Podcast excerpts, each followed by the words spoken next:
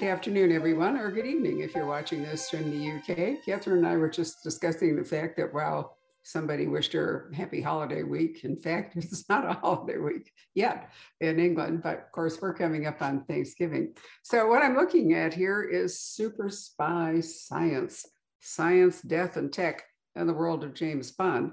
And that's what we're going to talk about. But before we do that, I want to talk to Catherine about her work um, with Agatha Christie. And I don't know if you know this, Catherine, but I just got my copy from Bloomsbury, and you have a big section in it, which oh, is yes. called The Bloomsbury Handbook to Agatha Christie. But we are co-authors because I wrote the last chapter.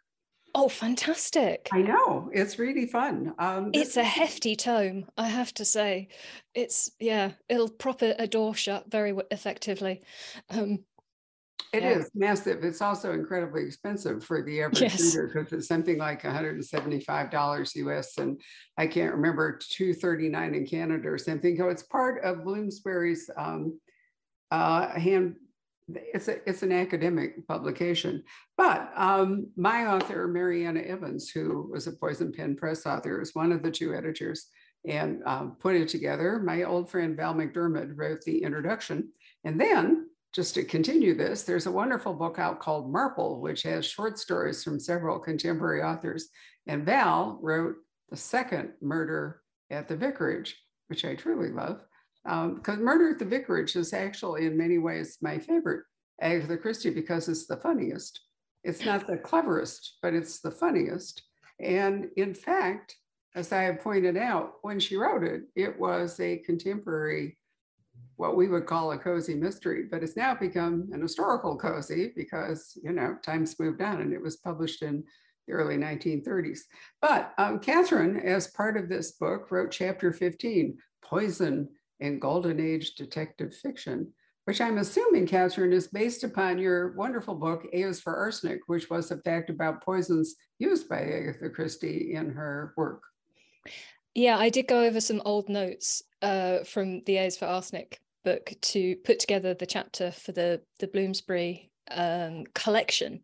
There's all sorts of contributions to that book. I, I know it's a lot of money, but you, you do get a lot for that money, lots of different perspectives on Agatha. But yes, I based it very much on my uh, previous research into Agatha Christie and her marvellous use of chemical uh, weapons in her books. And in fact, um, Agatha Christie, like my dear departed friend Ellis Peters, otherwise known as Edith Barger, um, served um, as a chemist or whatever you want to call it. British call it chemist, we call it pharmacist. But anyway, um, in the war, both was it both wars? Mm-hmm. I think she was in both wars. And as a consequence, gained a lot of familiarity with how poisons worked. And so she was a lot more accurate than, let's say, Dorothy Sayers, who, who really blew it when she tried to use a particular kind of mushroom poisoning in one of her books and got it all wrong. I can't, I never can remember the title of that book. No, I can't remember. I know she got it, uh, her book, uh, Strong Poison, because that uses arsenic. I know she oh. did her homework on that one. And for nine, that was another nineteen thirties, I think. Uh, for nineteen thirties arsenic science, it was on the money, but science has moved on and it now is dated. But um, she, yeah. So a bit more hit and miss than Agatha. Agatha is definitely hit uh, as far as poisons are concerned. Well, Dorothy had the wrong mushroom, the way I remember it. Either that or she yeah. sold it wrong for, it wasn't Strong Poison, it's a, it's a different book. But anyway, Catherine talks about, um, in big headlines in the work of Agatha Christie, uh, the use of thallium, the use of nicotine, which was actually remarkably easy to get because everybody smoked, you know, so getting nicotine was pretty simple. And then our favorite, arsenic, which uh, there probably, I would guess, Catherine, there were many more deaths from arsenic than were ever actually counted as deaths from arsenic because it was so hard to figure it out. Yeah, absolutely. I am sure there are graveyards uh, filled with bodies that were uh, brought there by arsenic and didn't necessarily alert the authorities.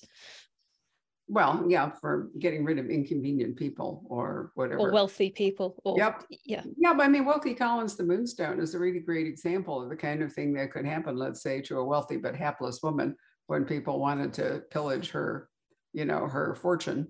And mm. um, they could commit them to asylums. They could do all kinds of things, or they could just conveniently poison them. But anyway, I'm going to read, because I love the little biographical sketch here in this wonderful book called The Bloomsbury Handbook to Agatha Christie. So here's Catherine Harkup. She's a writer and science communicator. Her interests are in anything gothic, gory, and geeky, and preferably all three, which is terrific. I love that.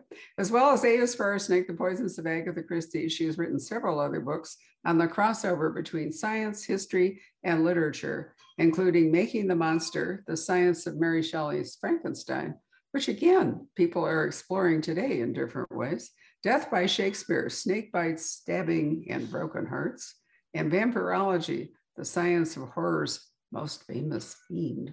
Do you realize, Catherine, that witches are the new vampires? I don't know if you've noticed. Is that true? Absolutely. Oh. In commercial fiction, in, you know, crime fiction or gothic or whatever, gothic is having a moment, but witches have just come on strong this year. Um, wow. I find that, I find that completely fascinating. So skipping over my bio, which doesn't really matter in this discussion, and continuing on, I like the way that your publisher, Bloomsbury, added a different thing. Catherine completed a doctorate in her favorite, favorite chemicals, phosphenes, and went on to first further postdoctoral research before realizing the talking, writing, and demonstrating science appealed a bit more than hours slaving over a hot fume hood.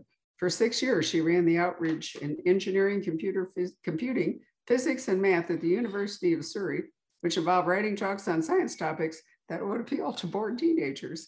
She's now a freelance science commentator, delivering talks and workshops on the quirky side of science. And obviously you're having a wonderful time with it. So why James Bond? What, what was so appealing to you about Bond?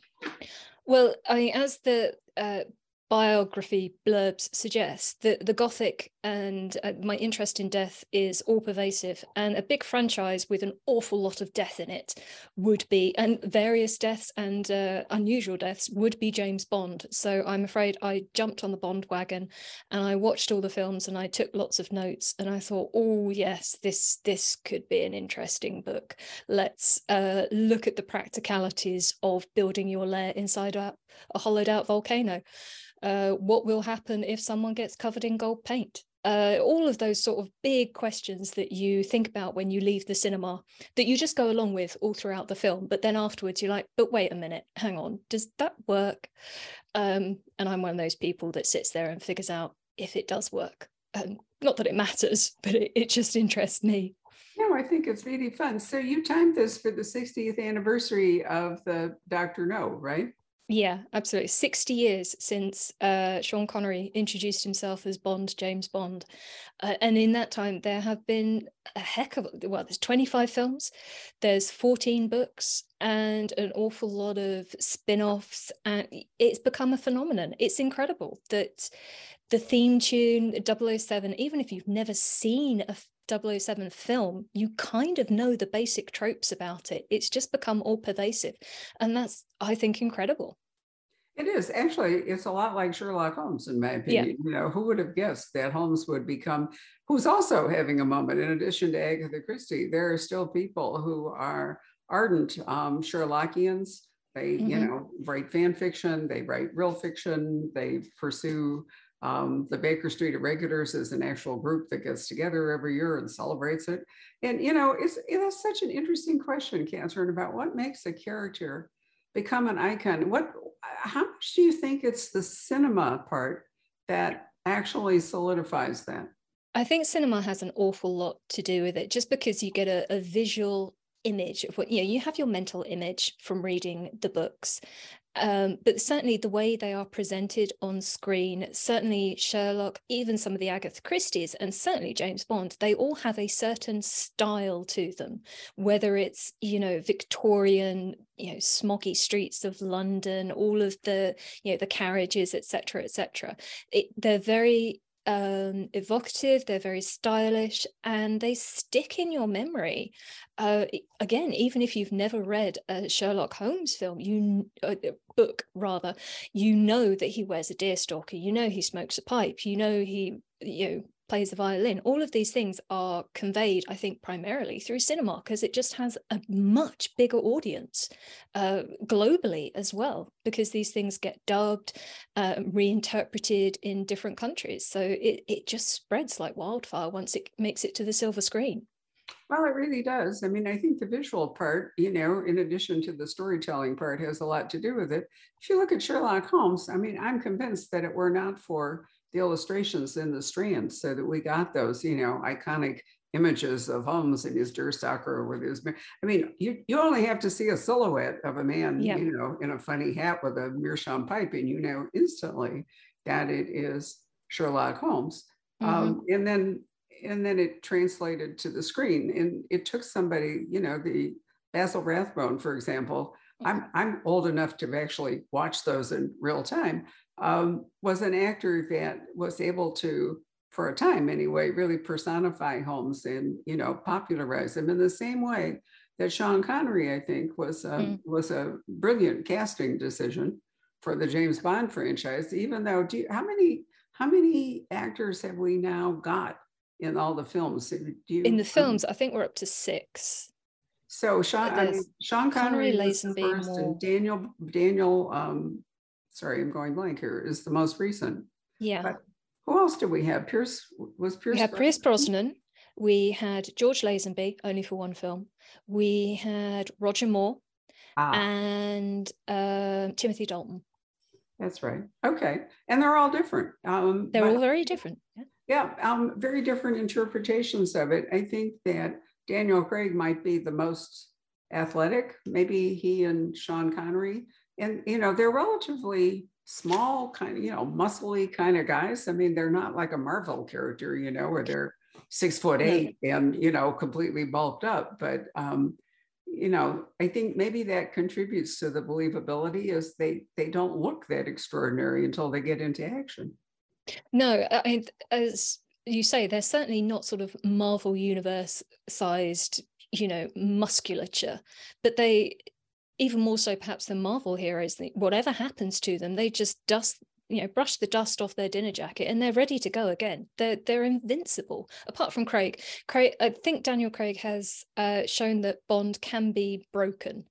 Mm-hmm. Uh, emotionally and physically, which I think the franchise needed, because it had become almost, well, it still is to a certain extent, but it's comic book, the amount of, you know, weaponry that's fired towards Bond, the sort of explosions he just walks away from. So, yeah, I think we needed to see a bit of vulnerability uh, in Bond, and Daniel Craig was willing to do that. I, I don't know how willing the other actors would have been. No, I think I think you're right that he was able to reinvent it, and also switching M to a woman, you know, and then putting her, well, you know, she dies. Um, I think that they couldn't really kill off Bond, but they could emphasize the mortality and the vulnerability of the characters by killing her.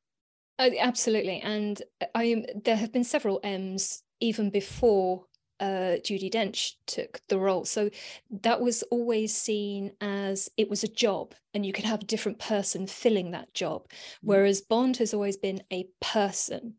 uh, double oh seven is is a job, but James Bond is a person, so actually to reinvent a person is more difficult, and to kill that person off in a franchise is, I think, very brave, and why they th- you know, I think why they're more willing to bump off minor characters rather than your main guy, even though he can, you know, regenerate like Doctor Who. It it's, doesn't seem to be a problem for him. No, I know it is. I'm one of those biological things, like an amphibian or a lizard that loses its tail or something. There comes absolutely just yeah, it's just a flesh wound. Cut off a limb and no, another one will grow. No, it's wonderful. Um, and you know, we'll get to it in a second. But I was also thinking, um. How many, I'm trying to remember, because I should have counted them up, how many actual Ian Fleming books there were? There were not a lot, do I? There were fourteen. Okay. And so then, I think there's um, only ten or eleven novels. There's collections of short stories in that. So, that, I mean, that's, you know, s- scant source material for yeah. twenty-five films. So, yeah, they've stretched it, reinvented it, replotted it. And fair credit to them. They've done a, a marvelous job. there have been some interesting um, follow-ons, so to speak. I mean, for those of you watching who are not familiar with literary estates, um, and this is advice I give to lots of authors who come and see us, if you don't want anyone else to write your work and write your character, you need to address that by creating a literary estate with an executor. But, um, you know, the Holmes thing was dragged on forever um, because some of the some of the rights, or maybe all of them, were left to a charity. And, you know, mm-hmm. it, it took forever for the copyright to expire, which it mm-hmm. now has, and did at different times in the U S and the U K. Um, and clearly the Bond estate, you know, agreed to, um, to let all this happen. Um, yeah, I mean, I think Fleming himself, while he was alive, he was quite keen to sell the rights uh, right. to filmmakers, which, because that's where the money is. I, fair enough. Uh, since his passing, I, I don't really know who is, there is clearly, there is a Fleming estate, there is a a, liter a group or a person who looks after Fleming's interests, but I, I don't know how they arrive at decisions, I don't know who's involved, uh, but yeah, they, they do protect his uh, literary legacy quite fiercely. Well, and they have licensed people to, you know, to mm-hmm. write sequential James, I mean, Anthony Horowitz is probably the most recent. Jeffrey Deaver wrote a really terrific one. Uh, we did um, the book launch for it some years ago, and it was quite contemporary. Um, there's, you know, the authors seem to be free to sort of write Bond as, as they want to, but mm-hmm. the point is they can do it. Um, and therefore there has to be a licensing agreement with the, um, the Fleming estate. And I think that all adds to it, but, you know, the film people obviously have written their own scripts.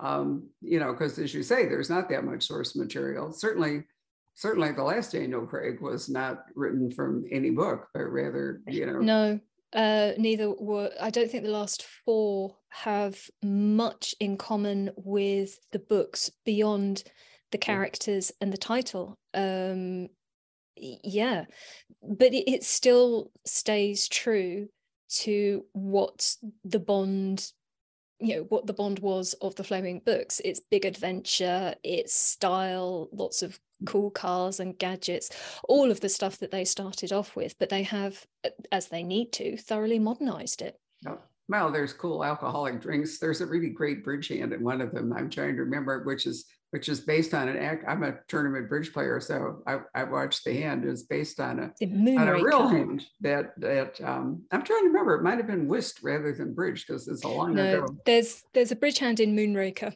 because uh, they figure out the bad guy's a bad guy because he's cheating, because yeah. that's what bad guys do. Oh. Um, so yes. you know, they bring in lots of real world stuff, or, you know, things that were created by Bond. But let's talk about, you know, because this is after all the point of your book, let's talk about the science and the tech. And was that, you know, do you think that that's more an invention of the films? Was that, was there a lot of it written up in the, in the books that Fleming just kind of made up? Fleming was, I think, very interested in gadgetry. Certainly during the war, uh, he was involved, he was, worked in intelligence, and he certainly talked to people who devised real spy gadgets to smuggle information, you know, in and out of occupied territory. And he was fascinated by that stuff and encouraged, you know, he took, carried around with him a pen with a canister of tear gas in it. That it was like one of his most prized possessions. So yeah, he loved all of that stuff.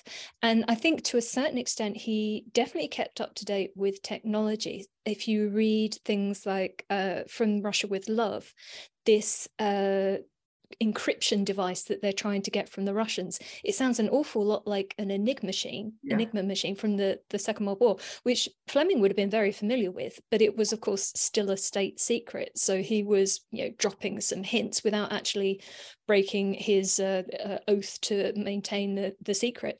So yes, he was certainly interested in that. The, the problem was that technology and science develops at such a rapid pace, especially in the sixties with the space race and things like that. And Fleming wasn't alive to keep pace with that. So the filmmakers had to update stuff, even though the books were only a few years old when they originally got hold of them.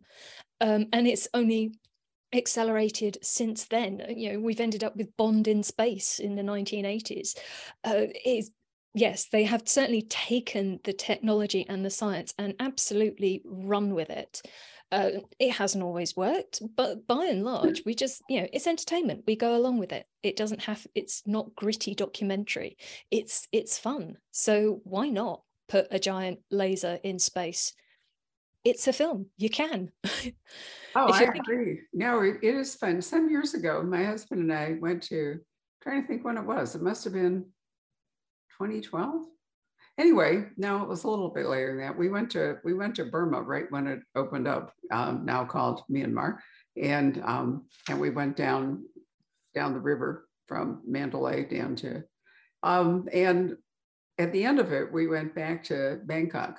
And when we had first gone to Bangkok to start this trip, uh, the group we were with had booked us in at the Hilton, and I looked upriver and I saw the Peninsula Hotel, and I said to my husband, we come back, I said, I want to stay at the Peninsula. Now he said, we've already booked at the Hilton. I said, I don't really care, Rob. The chances are we're never going to come back. And I want to stay at the Peninsula. So as it happened, our travel agent was with us. She booked me in on American Express to this wonderful suite at the Peninsula. And when we got back to Bangkok, everyone on the trip was ill with some ghastly respiratory thing, but me. So my husband, abandoning, you know, his concern um, about what we were paying for, went to the Hilton. I went to the Peninsula. But the reason I mention all this is that the big treat at the Peninsula was at night, and you're right on the, on the Chao Phraya River. They wrapped you up in blankets and put you in lounge chairs around the pool, and they had this giant outdoor screen, and they show Goldfinger. And it oh. was just hilarious, you know, to be there. There you were, wrapped up against giant eating mosquitoes and, you know, on the river in Bangkok, um, and watching Goldfinger. And it does, it was really dated by then. And you yeah. just have to ask yourself, you know, really, could she survive the gold paint and, you know, all the rest of it, all those questions occurred to me. And I realized, Catherine, that when I first saw it, because I saw them all in, in real time, I didn't think about that stuff, you know, no. I just accepted it. But by the time I saw the rescreen in whatever it was, the mid-teens here, it had become far less believable. Oh, absolutely. I was talking to someone just the other day, and uh, prior to talking to me, bless him, he went back and rewatched Doctor No.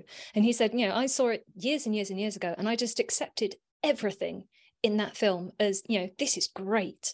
And so watching it now, that dragon tank is just terrible. It's just, it's, it's not good. But we went along with it. And I'm sure there's stuff in the current films that we're like, oh yeah, this is amazing. And twenty years down the line, we'll go, oh my God, what were they thinking? That was, that just looks, you know, you can see the strings. It's so terrible, kind of thing.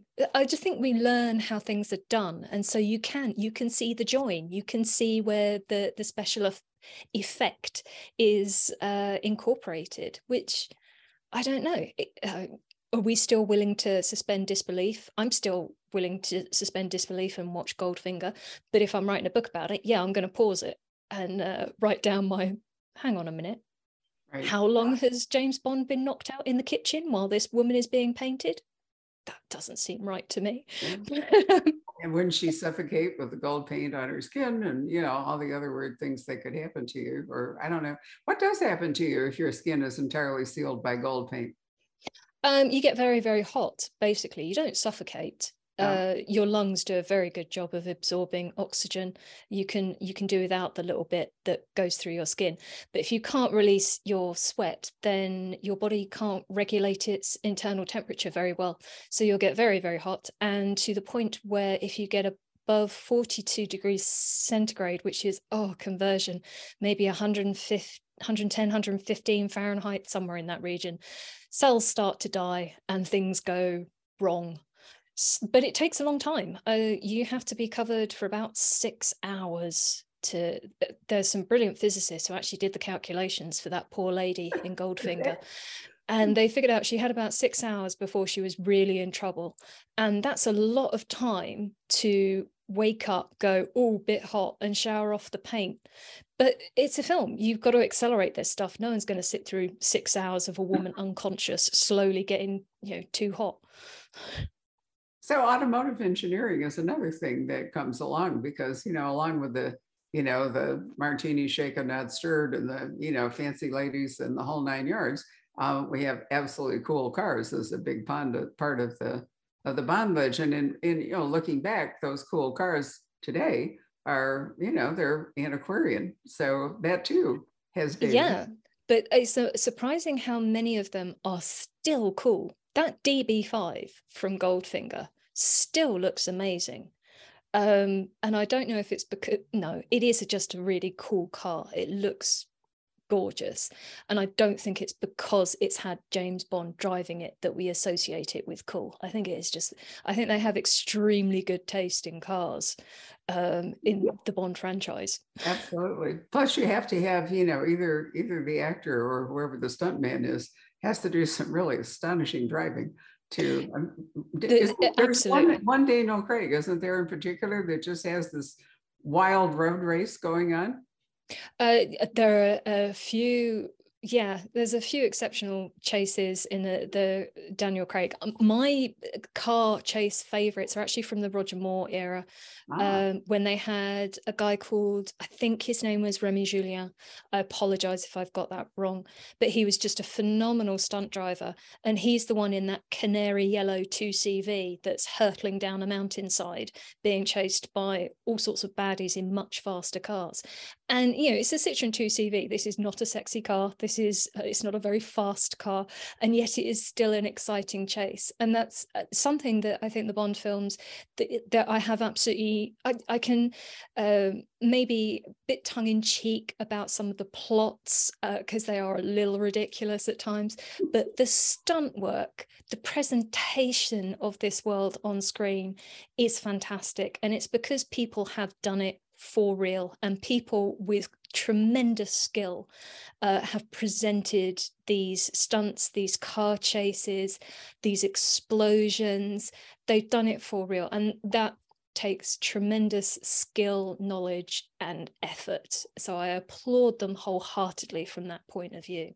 Well, you have to give the Broccolis huge points, you know, because absolutely, they maintained the quality of that franchise all the way through. And it's really rare that there's like one, you know, producer so that that can take a franchise and take it across such yeah, a long I, period. I think it's unheard of outside of, you know, all of the, yes, there's been different directors, but I don't think any other franchise has been kept so in-house and so family-like yeah. in its entirety. You know, the Broccolis are still involved, even yes. though Cubby Broccoli is no longer with us. His uh, his children are still producing. They still get to decide who Bond is, how he is presented to the world. They get the say on the script, the stunts, et cetera, et cetera. So yeah, fair credit. Oh, it is amazing. And in fact, your other author that we were speaking about earlier, I think one reason the Christie franchise has held up so is is her, you know, her grandson Matthew Pritchard, and now his son. Um, has done a remarkable job in maintaining the Agatha Christie Limited and all of the things that go with it. Um, mm. It is, if you have that continuing um, emphasis on quality and that continuity, you're always going to wind up with a really remarkable, um, and you know, I, I have no idea what will happen after the last Daniel Craig movie, but let's go back to your book, because it looks to me as though you, um, you chose to organize it what, movie by movie? Yeah, I tried to do it. So there's a chapter for every film, and I tried to pick out something. There are so many iconic moments, so many, uh, not so tropes, but things we associate with Bond. And I want tried to explore each of those throughout the chapters. So there's a chapter about the gadgets. There's a chapter about the stunts. There's a chapter about, uh, you know, villains' lairs, all of the things that make us turn up and, and watch in the cinema. And you know, as you say, this is a franchise that's been going on for twenty-five years. It is remarkably formulaic. There are certain elements that if it's not in a Bond film, we, we are we start to pick holes in it. Oh, well, you know, they didn't do this. And for something that is so formulaic to do it twenty-five times and still be breaking box office records, that's incredible. It is. They they obviously have um, created an intensely loyal following. And I really like the way this is going. The Spy Who Loved Me and the Parachute Jump, for example, Goldfinger and the Laser, uh, You Only Live Twice in the Volcano Lair, or on Her Majesty's Secret Service and Blofeld's bioterrorism plot. So you do tell us actually in the table of contents, you know, what to be looking for as you move along. Octopussy and the atomic bomb, Die Another Day and Sucked Out of a Plane. I mean, you know, obviously, you know, I really like your style. Um, you know, you, you're obviously quite elegant, but at the same time, you know, you've approached this with, with humor and um, a willingness um, to, to really enjoy it. And, you know, it's, it's often hard to present science in a way that most people are going to enjoy reading, but you seem to have mastered that. Oh, this is why I definitely hitch on the back of pop culture, be it Agatha Christie or even Shakespeare. Uh, you know, these are things that people are familiar with who may never have been inside a lab and have no interest in science. But if I can get you reading about Agatha Christie or James Bond, I will sneak in some science, sometimes quite obviously, sometimes by, you know, the back route. And hopefully you have a new appreciation for science, or, you know, just the idea that science might not be as terrible as you previously thought. I'll, I'll take that as a win. Well, there's so much going on now. You know, movies are a real um, sort of testing field for a lot of, you know, like, see, there was a recent um, re, re, a new version of The Call of the Wild, for example, and the dog, you know, is computer generated. Is what's it called? C G I, isn't that yeah. the acronym for that? And the dog, um, in, in order for the things to happen in the movie realistically, um, they needed to do that. For one thing, dog actors have this astonishing lobby. You know, there's not a dog, you have to have like five dogs, and they have serious working hours and all the rest of it. So it's not that easy to find five similar dogs that, you know, you can operate with. So C G I, I think it's going to make a lot of things available in, in film, mm. you know, that, that would have been tough if you were casting it in a more old fashioned way. Absolutely. And, but to a certain extent, and I appreciate that completely, there are things that you just cannot do because they are too dangerous for the people involved, and apps, or they are just not physically possible. You need to do the computer version of it. But the thing that, like I said before, in the James Bond films, it is by and large people doing it for real. There is very little C G I in the James Bond world. And that is to the credit of the, the stunt actors who, you know, even Daniel Craig on occasion is the one standing on top of that train fighting someone whilst it's moving. Uh, and it's all controlled. Yes, they're, they're tied on, et cetera, et cetera. But it is dangerous. Yeah. And it's interesting you say about the dog. I think people are okay with Daniel Craig on top of a train, you know, pretending to fight someone. If they put a dog on top of a moving train, there'd be riots, because you couldn't endanger a dog that way. The dog can't, you know, read the contract, see what the insurance claim would be if he has an accident. He can't, you know, he can't v- make his case. So I, I'm quite glad that there are lobbies that, you know, do that on the dog's behalf.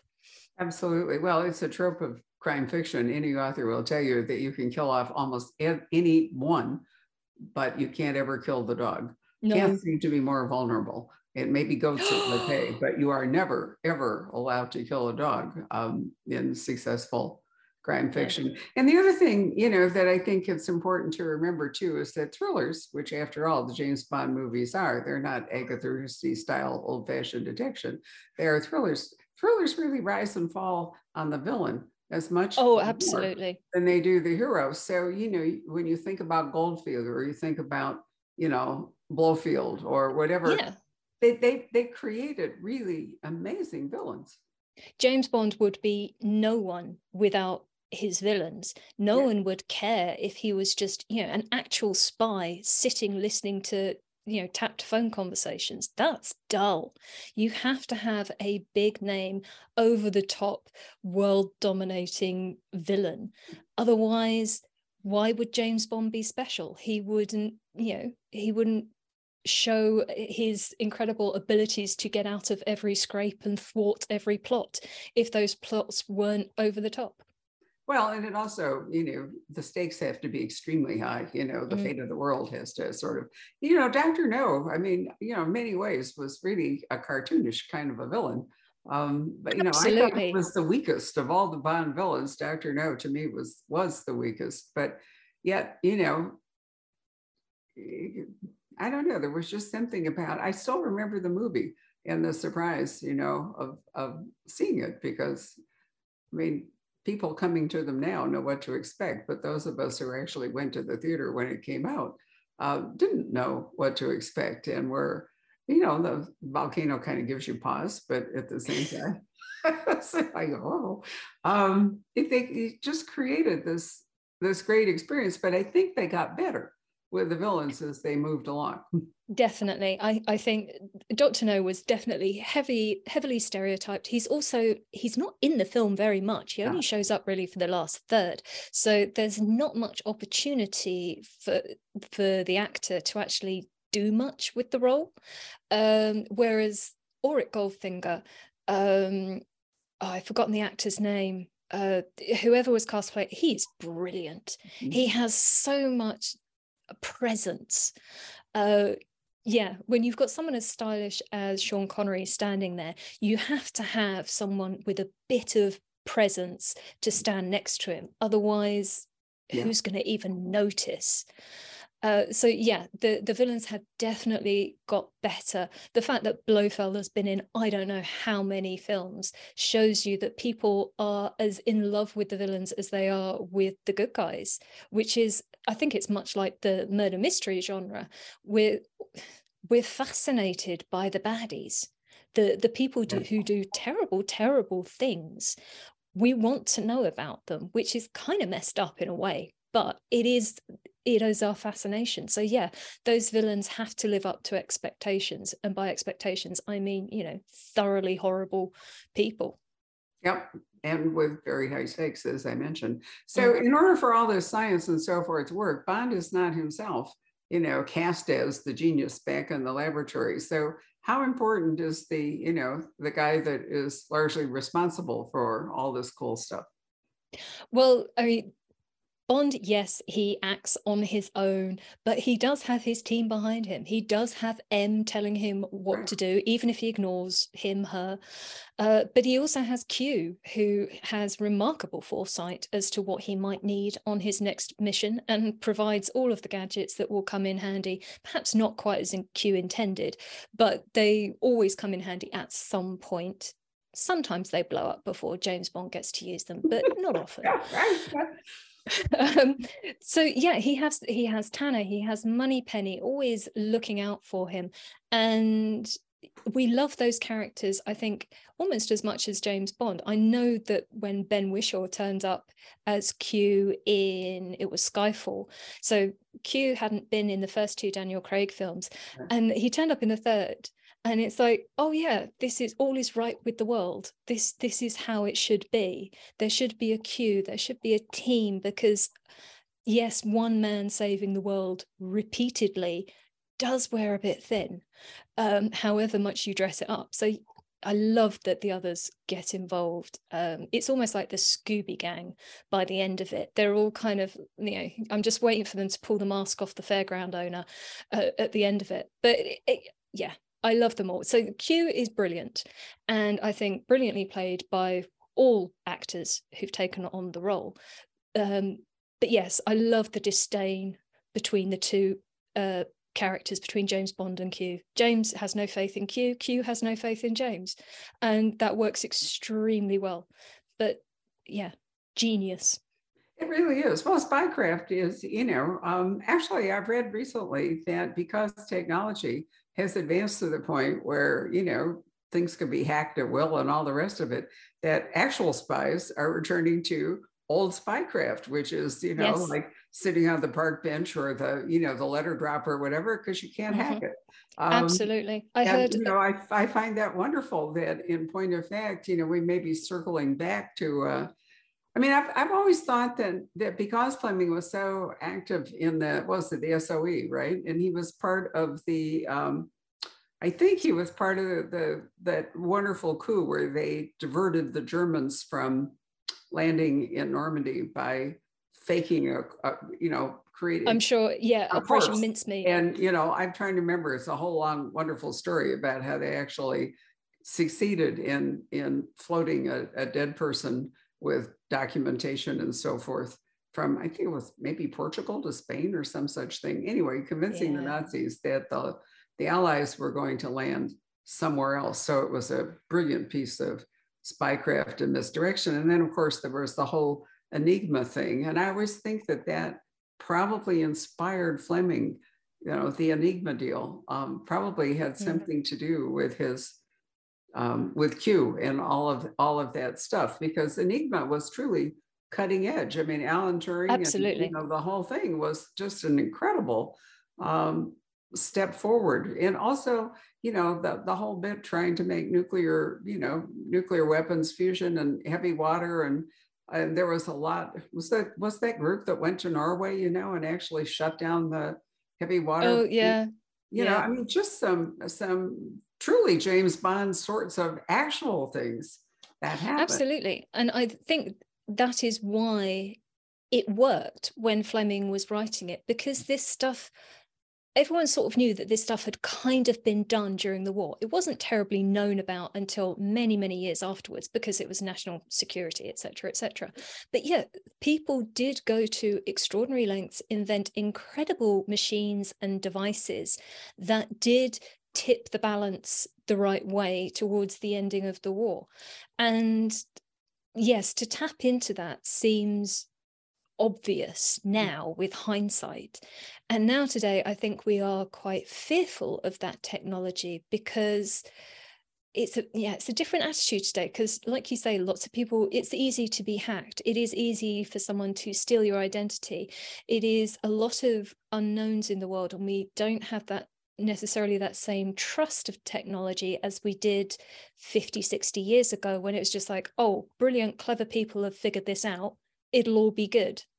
And I don't think we necessarily have that today. And I don't know if that's a good thing or a bad thing, if we should be more trusting or if we should be less trusting. So I, yeah, the technology has had to shift. And I think that's another thing with the Daniel Craig films. They've gone back to basics. They've got rid of a lot of the ridiculous gadgets. Um, in Skyfall, Bond gets a gun and a radio. It's not high tech.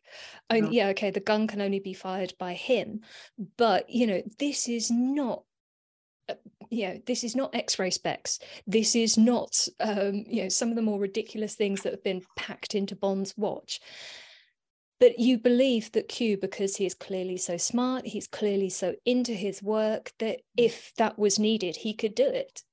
But yeah, I, I, again, the Bond films reflect the times that they are made in. And, you know, politically, scientifically, yeah, I think that's another reason why we keep going back, because it is a commentary on how we see the world at the moment. Plus, we've had the Queen the entire time. And, you know, I think that, that, you know, the continuity that she, you know, she bridged a whole, a whole era. seventy years is uh, remarkable. It, um, it is remarkable. I, I honestly, I think it's, I don't know how different it's going to be.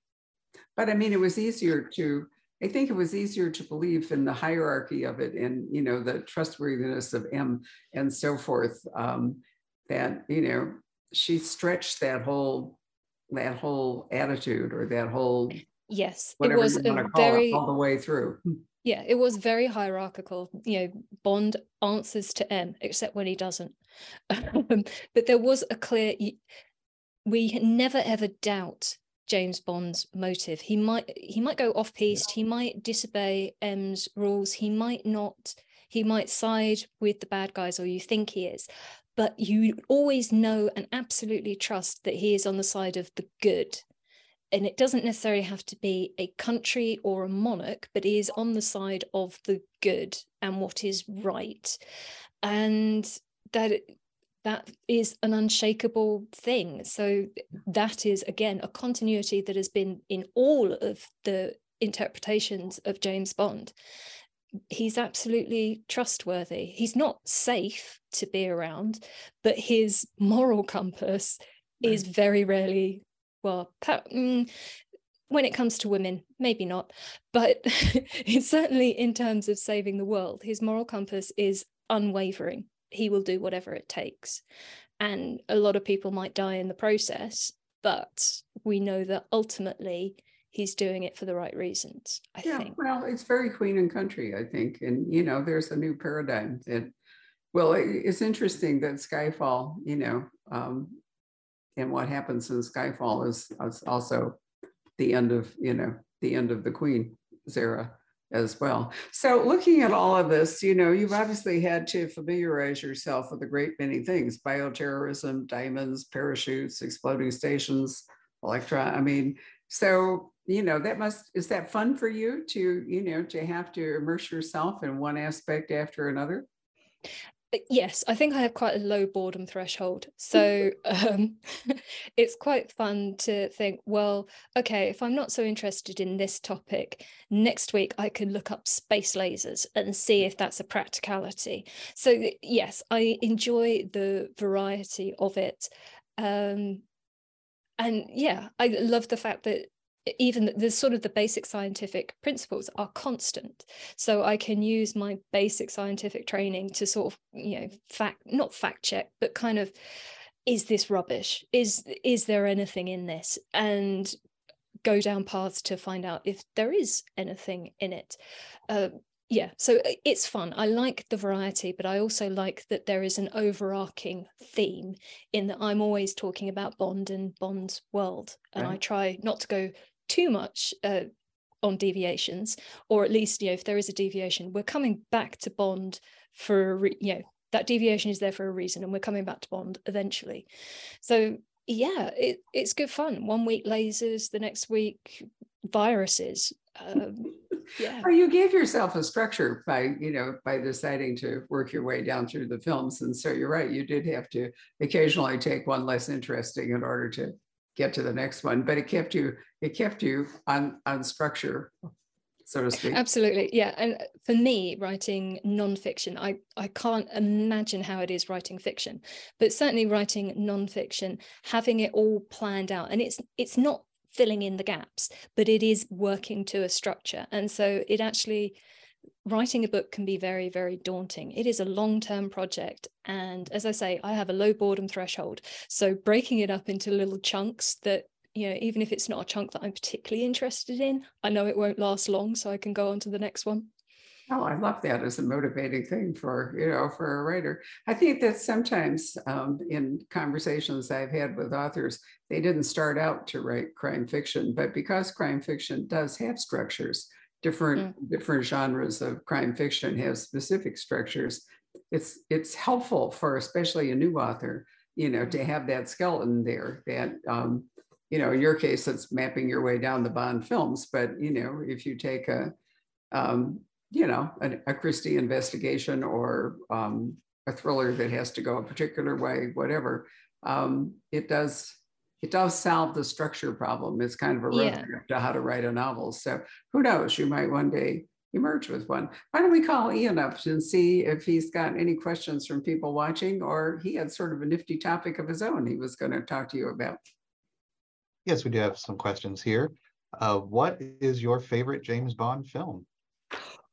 Oh, my favorite James Bond film. Okay, the one I, if it comes on the T V, and I, I don't know what it's like in the States, but there seems to be a James Bond film on T V pretty much every week in the U K. So if I'm kind of flicking through the channels and I stumble across Live and Let Die, there's a lot wrong with that film, but I probably will watch it to the end. Um, because, yeah, there's a lot in it that I love. There's a lot in it that makes me cringe, but there's a lot to love. While doing uh, the, your research and watching all the Bond films, which stunt jumps out to you as the most harrowing or exciting one? The one that I think it, if you do a clip, you know, like they do like reels of the best James Bond stunts, the one that's always going to be in the top one or two, even though it's from a film many many years ago, it is the skiing off a cliff and the parachute opens. That is such a moment, especially in U K cinemas when the the British flag was on the parachute. Apparently that took the roof off, um, and this is just the beginning of the film. We've got a whole James Bond film after, so that stunt. And also when I was reading about it, I you kind of know, yes, someone did that, but the circumstances under which that stunt was done are extraordinary. And the fact that they, it was terrible weather, incredibly dangerous. They had like a fifteen minute window.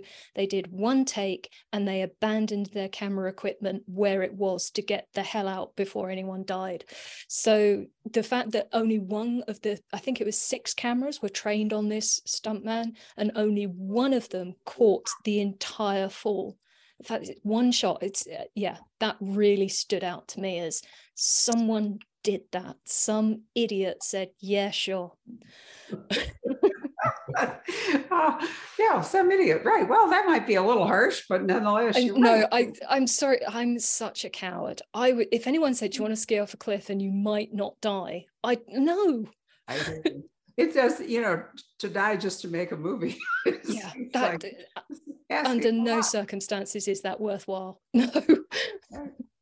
It's happened a few times. I mean, you know, there have been a few instances. Was it, Ian, was it Bruce, you know, the, can't think of his name, the martial arts guy? Didn't he die making a movie? Or maybe he just died. I can't remember. Um, and then we had the shooting on set recently, you know, with Alex Baldwin, although that was not an action sequence. That was something entirely different. So, you know, movie making is not entirely risk-free. Bruce Lee, that's who I was trying to think mm. of. But I don't remember if he died in the execution of a movie or if he just died too young. I can't recall. No, they were shooting and he got shot. And so did his son, Brandon, during in the, crow. the shooting of The Crow. He was oh, okay. shot by a stunt pistol that misfired and right. killed him too. Yep. So uh, as you mentioned all the villains for James Bond, which villain do you think had the most uh, executable plan? if, if that was That's really well phrased, Ian. I like yeah. that. So for all, all of the wannabe supervillains out there, which one should you actually invest time in as a realistic option right. is what we're talking about. Who was closest? Um, I, oh God, I'm not sure that it's practical entire. Goldfinger, one, is a great villain. Two, the idea of irradiating the gold in Fort Knox so that your own gold stocks increase in value. That is actually a little bit genius. His particular execution of it, I, I think he would actually blow up Fort Knox and vaporize the gold, turn a lot of it into mercury in the process. He, uh, you know, he's an over-the-top villain. He used an over-the-top bomb, but certainly in terms of the theory, if, yeah, that, that seems practical to me. Of course, if you are going to need your own gold reserves and a plan to get inside Fort Knox, so things to be working on. They never seem to be daunted by the impossible. No, and they never seem to be daunted by the budget of these things. The profit margin on some of these plans must be extremely narrow. Um, just the investment in building rockets that can swallow other rockets so that you can start World War Three seems a lot of investment and a lot of money, time and effort when you could just shoot someone and probably get the same result. Good point. And cheaper. Heck of a lot cheaper. It's so cinematic. You have to have to allow for that. Wow. How about that? That's another really interesting question about, you know, the budgets and the budget increases. I mean, because, you know, when when they started, it was relatively low tech. Presumably, oh, the budget it, was. But Doctor No was made on a along. shoestring. Uh, seriously, Doctor No was made an absolute shoestring because I think the the the film companies just didn't see what the appeal was. So they're like, we'll give you a million dollars. If you can make a film for a million dollars, fair play. And they made Doctor No on a million dollars. I mean, you can see where the budget ran out. It's the dragon tank. That thing is, I'm sorry to go on about it again. Dragon tank. I've got a real issue with that dragon tank. It's terrible. But if it had more money behind it, Um, it could have been absolutely phenomenal. But they tripled the budget for the next film because it was such an incredible success. And of course, they've gone up and up and up since then. Right. But they've always made their money back and some. Um, it's a good investment, a James Bond film. Well, that is interesting because a lot of movies really end up losing money for, you know, for the winners. There are a lot of losers, but yeah, I'm yeah. sure I'm sure that, you know, the funds available had a lot to do with the technology that they used in the movies. Absolutely. But also, you know, Ken Adams behind some of those sets, just making the thing look, you know, way more than the million dollars that was actually available. The things they did achieve on that budget are fantastic. And what they've been able to achieve on even bigger budgets is even better. But, you know, they talk about, oh, this film didn't do so well. It means it didn't make as many multiples of the initial investment as they'd hoped. You know, I don't think there's been a Bond film that's lost money, um, not even the ones that weren't particularly rated at the time. Well, with residuals and all the rest of it, I mean, there's a very long tail income stream attached to, as you say, they keep showing. So, yeah. you know, is, it, it would strike me that may, they might not have made as much money initially, but they probably all have created a pretty decent income stream as they have aged. Yeah, I, I, things like Goldfinger, I think it made its money back in days. Well, I don't know what the Peninsula Hotel had to pay in order to show it there by a river, but I'm pretty sure they didn't get to do it for free. No. Or maybe no one's checking up on the Peninsula Hotel in Myanmar anyway, so. Hard to tell. No, it's in Bangkok. I'm sure there is one in Myanmar. You know, it's all gone to hell since we were there, so I'm really glad. There's another lesson for you. If you have a chance to go do something, do it, because you absolutely, the world's so uncertain, you can't ever be sure you're going to get another shot at, um, you know, going from Mandalay to Rangoon. Right, anything else there? Uh, one final question. Of all of Bond's gadgets, which one do you want to have the most for yourself? Which one do I want to have the most? I, I have to confess, I'm not really a gadget person. That it, that is the bit of the films that I'm like, okay, that's cool. But I, yeah, I quite like some of the cars. Is that too big a gadget? No, oh, no, no, no. I don't. Which car you, would you want? I, oh, definitely the D B five, you, you, or or the Lotus. It doesn't have to turn into a submarine. I'll compromise, but a Lotus would be lovely. A Lotus. Oh man, you're right. They are such. They're a Formula Five racing car that you could really lose your mind over. But you're right. It doesn't have to turn into a submarine. You can no, just fool around somewhere in it. Love it. Well, this has really been a fun conversation, Catherine. Thank you so much. I've really enjoyed it. It's been great fun. Thank you very much for inviting me. Well, it was our pleasure. Ian, thank you for another great hosting job.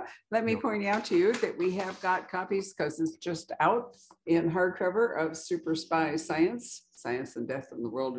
You know what? This is just a wonderful gift idea.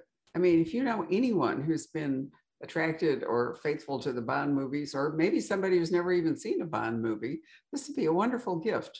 Um, I really um, recommend it that way.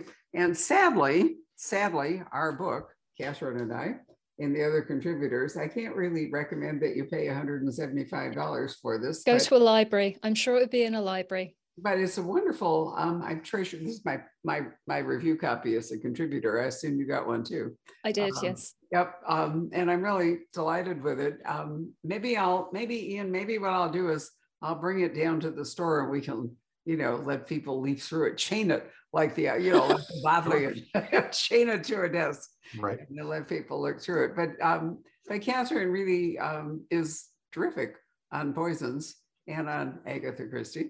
So um, if we can, if we can find copies of A is for Arsenic, it's a really fascinating book, I think. It and, should be out there. I, I I don't know why people in the States struggle to get hold of it. It, it shouldn't be. It should be out there. Good. If poisons and Agatha Christie is your thing, then yes. Well, Agatha Christie, as I said, is truly having another big moment. You know, it's so fascinating to me that she has come around again, but you know, but so is Bond and so is Holmes. And I'm trying to think, Ian, are there any other iconic characters you can think of that have lasted, you know, for decades? Who could we think of? Maybe Hannibal Lecter, but, you know, he hasn't really come around again. It was just like one movie and, mm-hmm. you know, that was it. It's really, it's really um, amazing how some of these literary characters just never die. I don't know. We have one tonight, actually. We do have not a character, but the Clive Custer adventure series is continuing. And we have tonight, we have Jack DeBroll with a really very interesting book, um, which ends with the sinking of the Lusitania. Um, and I learned a lot about the sinking of the, I thought it went down with everyone on board, but it turns out that was not what actually happened. Lots of them were saved. Um, and it was fairly close to Ireland. So many of them were saved and brought ashore in Ireland. So it's interesting how you can, you know, if you don't read history, finally, you can make assumptions that turn out not to be true. So that was great. I'm looking forward to talking to Jack about it. Anyway, enjoy the rest of your evening, Catherine. Thank you so very much. Ian, I will see you later. Bye, everyone. Hello. We hope you're enjoying our programs and podcasts with authors. We'd like to expand them, and your help would be appreciated. Please make a donation at poisoned pen foundation dot org. one hundred percent of the proceeds will go to help connect authors with readers in this difficult time. Thank you.